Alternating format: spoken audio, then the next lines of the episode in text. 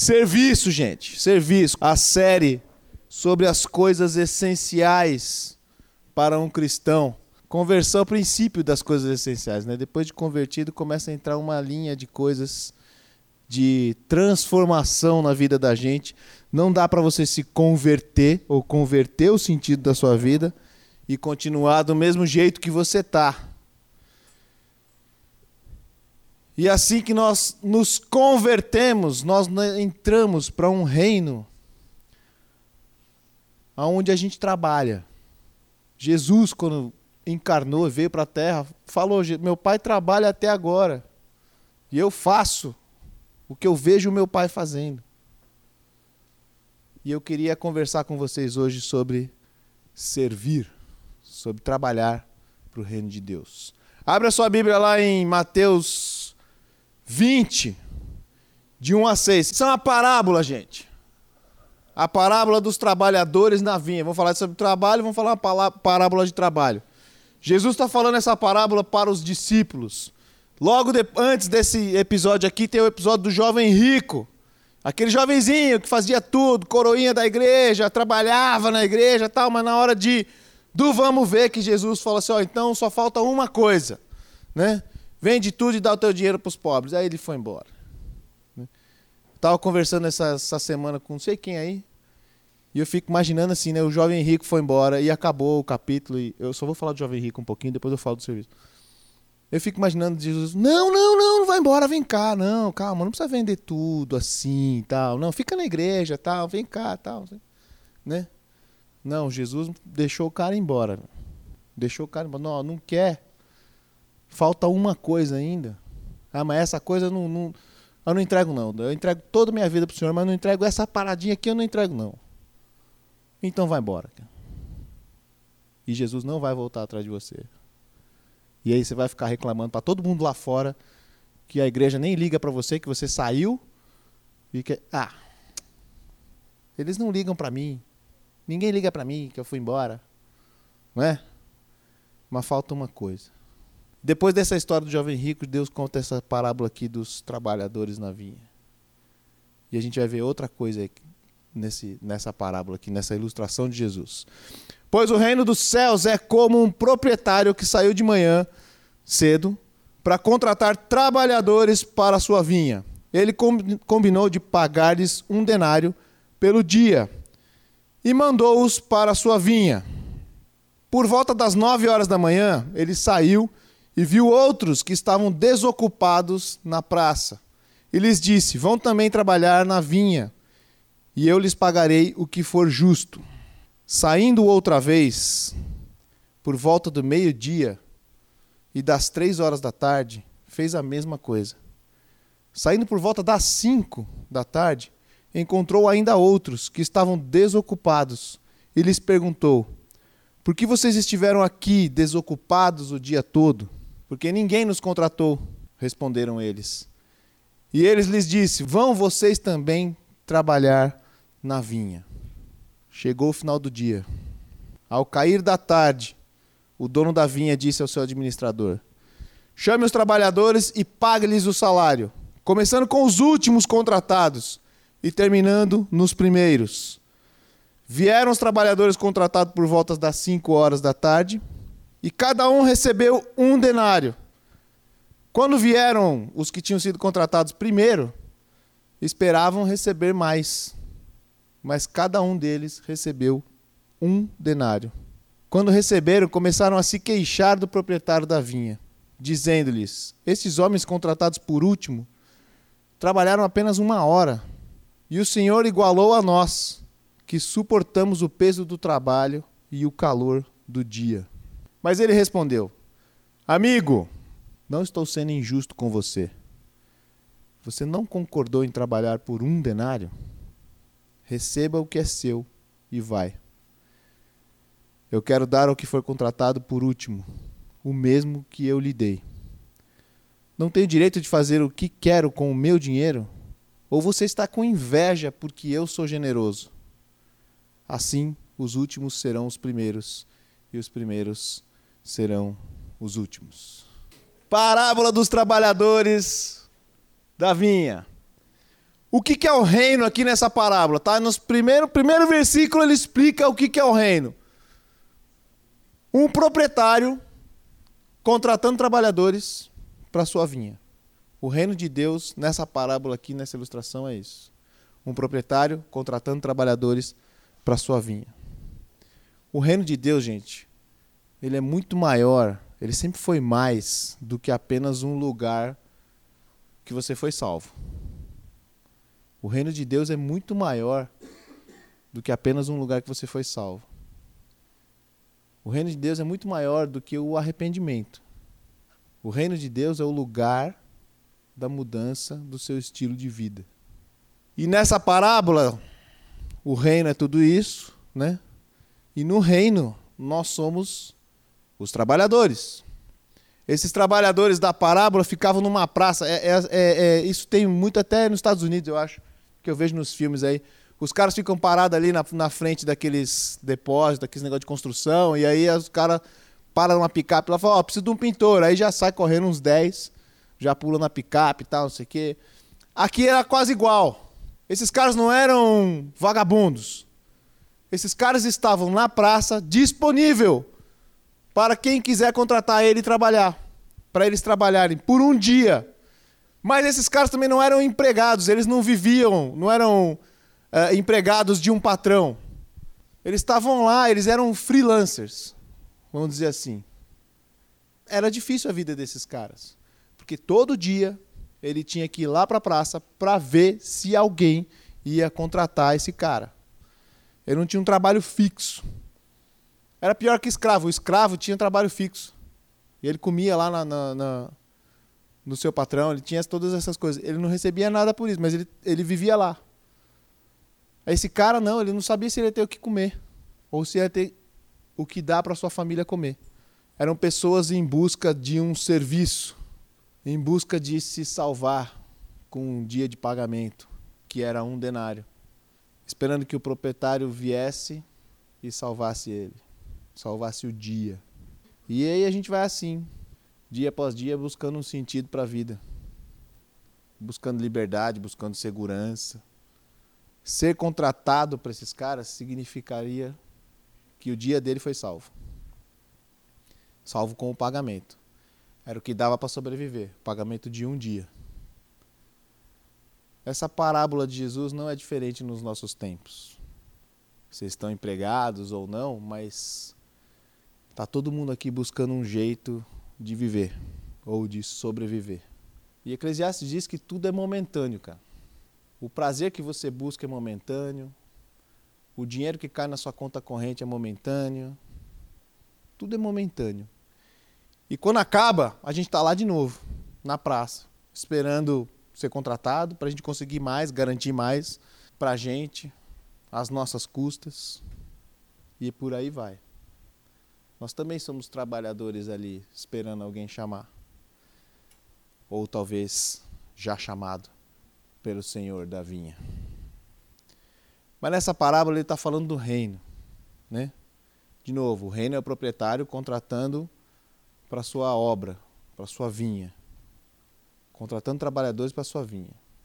E ele busca trabalhadores. Mas parece que os trabalhadores são poucos. Isso aqui é Mateus 20. Lá em Mateus 9 ele fala isso. Jesus fala isso. Os trabalhadores são poucos. Rogai, pois, ao Senhor da seara que envie trabalhadores. Então ele sai diversas vezes no dia para pegar mais trabalhadores.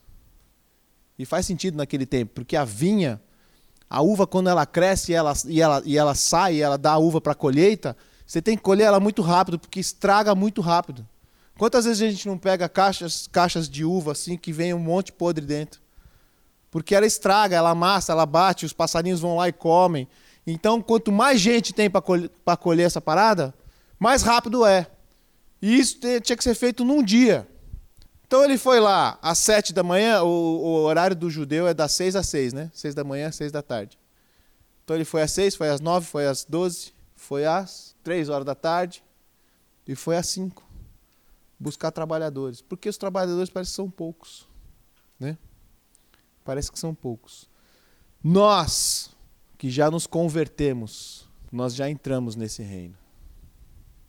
E se você já entrou nesse reino, você é um trabalhador. Nós entramos nesse reino através de Cristo Jesus. Em Efésios 2:8, versículo famoso, vocês são salvos pela graça por meio da fé, isso não vem de vocês, é dom de Deus para que ninguém se glorie, não por obras, para que ninguém se glorie.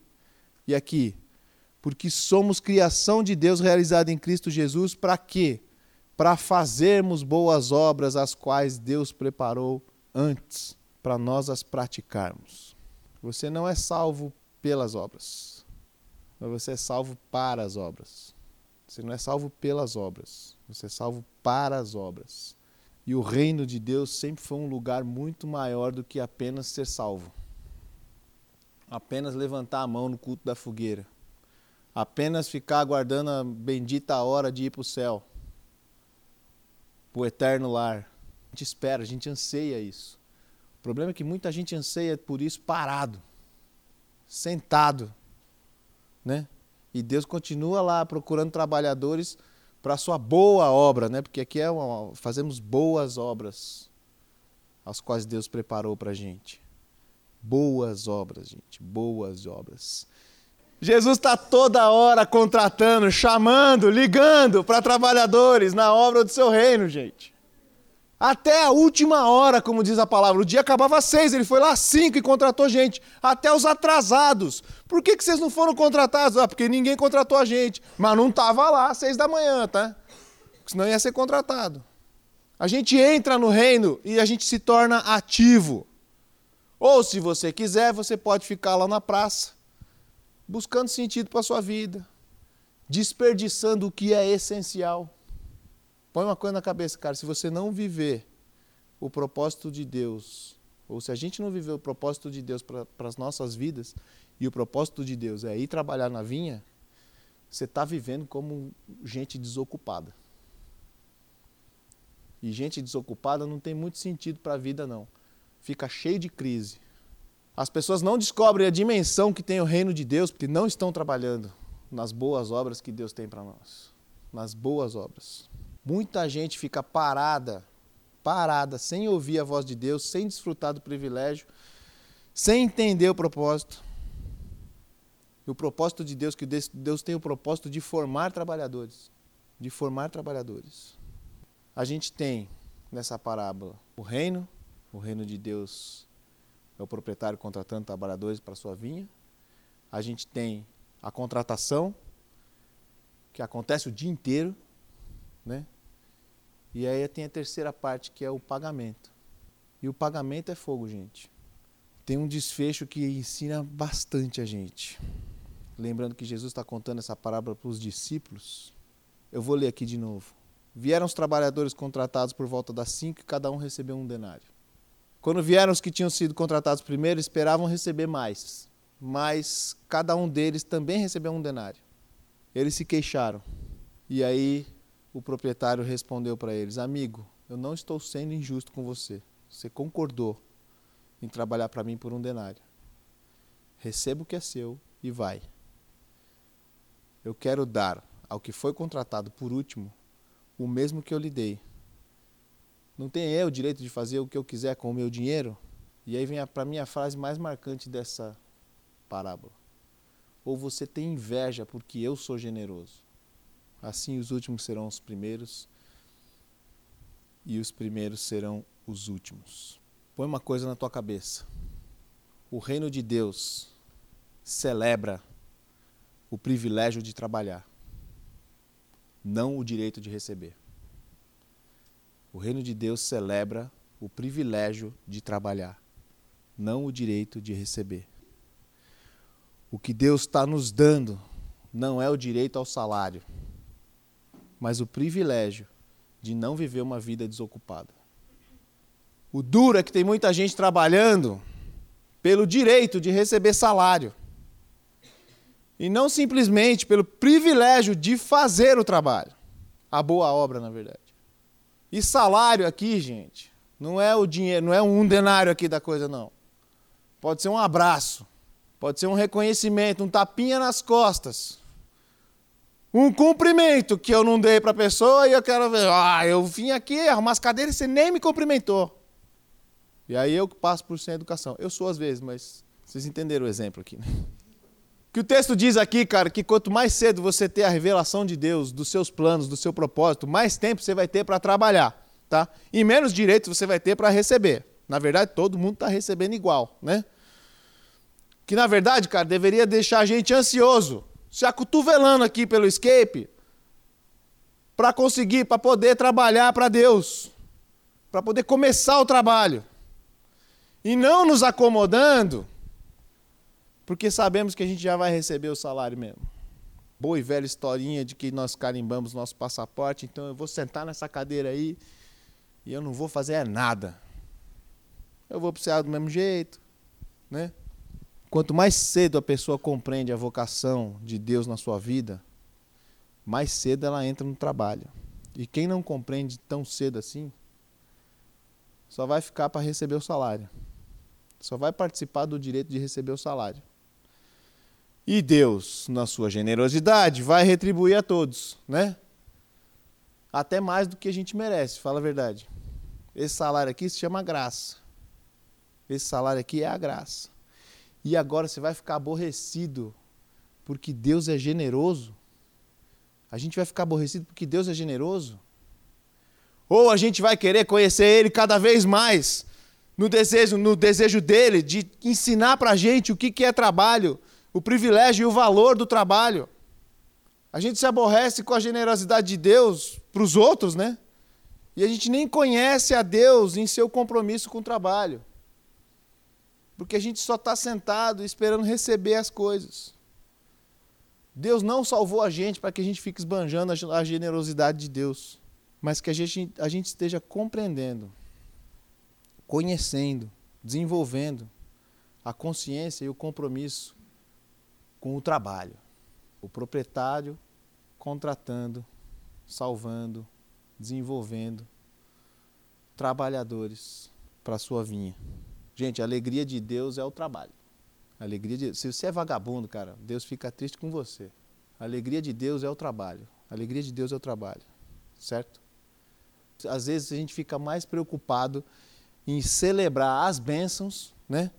Do que celebrar a oportunidade de trabalhar para que o outro seja abençoado. Quantas vezes não vem aqui na igreja e faz, nossa, o culto foi uma bênção, e o cara recebeu essa bênção, minha semana vai ser maravilhosa por causa desse culto, gente, você, né? E o cara vai absorver aquela bênção para ele, porque ele só viu ele na frente dele. Mas ele não vai desenvolver uma consciência de trabalho para que essa bênção chegue na outra pessoa. Ele não vai desenvolver uma consciência de que ele tem que compartilhar a bênção. Porque ele não tem essa consciência de trabalho. Não tem essa consciência de que Deus o chamou para um trabalho, né? Deus e, e, aí tem aquela parada, né? Que eu, cara, eu lendo esse texto aqui, eu caí nisso e foi punk.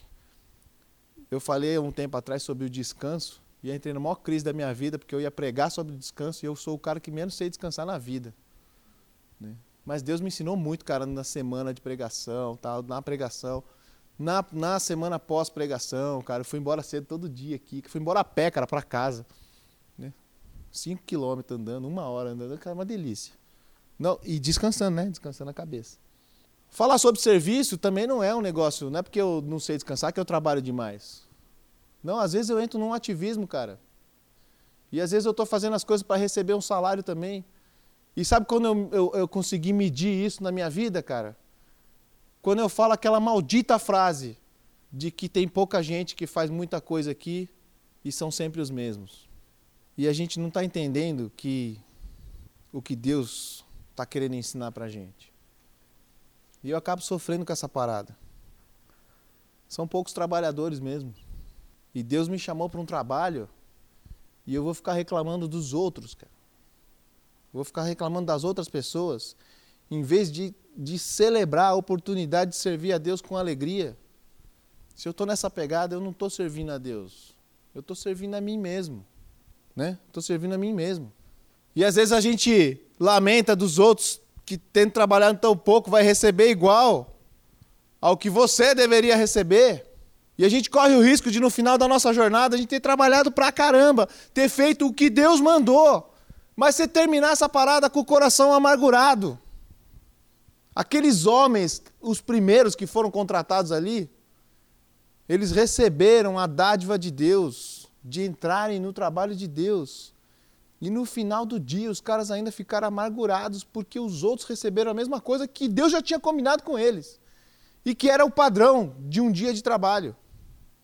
Amargurados com a generosidade de Deus, em compartilhar com os outros a mesma medida, com quem trabalhou pouco e com quem trabalhou muito.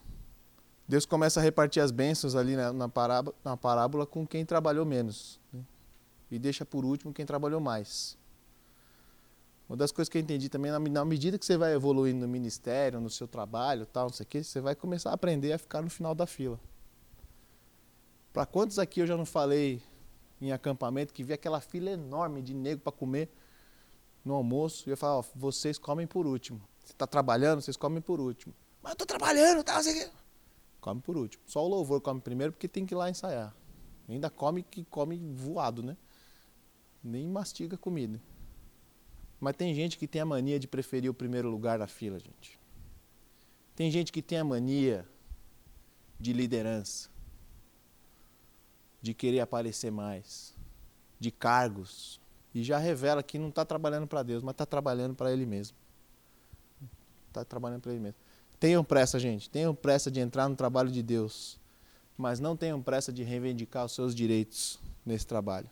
Não tenha inveja, gente, só porque a gente está trabalhando para um Deus generoso. Deus não vai te abençoar segundo o seu mérito. Deus vai abençoar segundo a misericórdia dele. Até porque mérito, cara, se for medir esse negócio mesmo, você vai se dar mal. Você vai se dar mal. Você vai se dar mal. Se você ainda não começou a trabalhar achando que Deus ainda não combinou um preço contigo, ou não combinou um preço direito contigo, cara, você está perdendo tempo de estar trabalhando para Deus. Você está perdendo tempo, cara. E está economizando tempo de ficar à toa, desocupado. O privilégio nessa parábola aqui, gente, e na vida e no reino de Deus, é o trabalho. O privilégio é o trabalho. Já pararam para pensar que Adão tinha um mandamento lá de Deus de cuidar do jardim? Imagina se Adão falasse assim, ah, Deus, mas quanto vai custar isso aí para mim? Depois que ele pecou, que Deus falou para ele, ó, oh, cara, agora do suor do teu rosto você vai ter que comer teu pão. Então agora você vai ter que fazer para ter. Antes não, você tinha tudo. O duro é que o Adão começou a fazer para ser. Porque também não era nada. E a gente continua até hoje. Fazer para ser. E Deus paga um preço justo, cara. Deus paga um preço justo. Sabe qual é o preço de Deus, cara? É muito mais, sempre mais do que a gente merece. Sempre mais.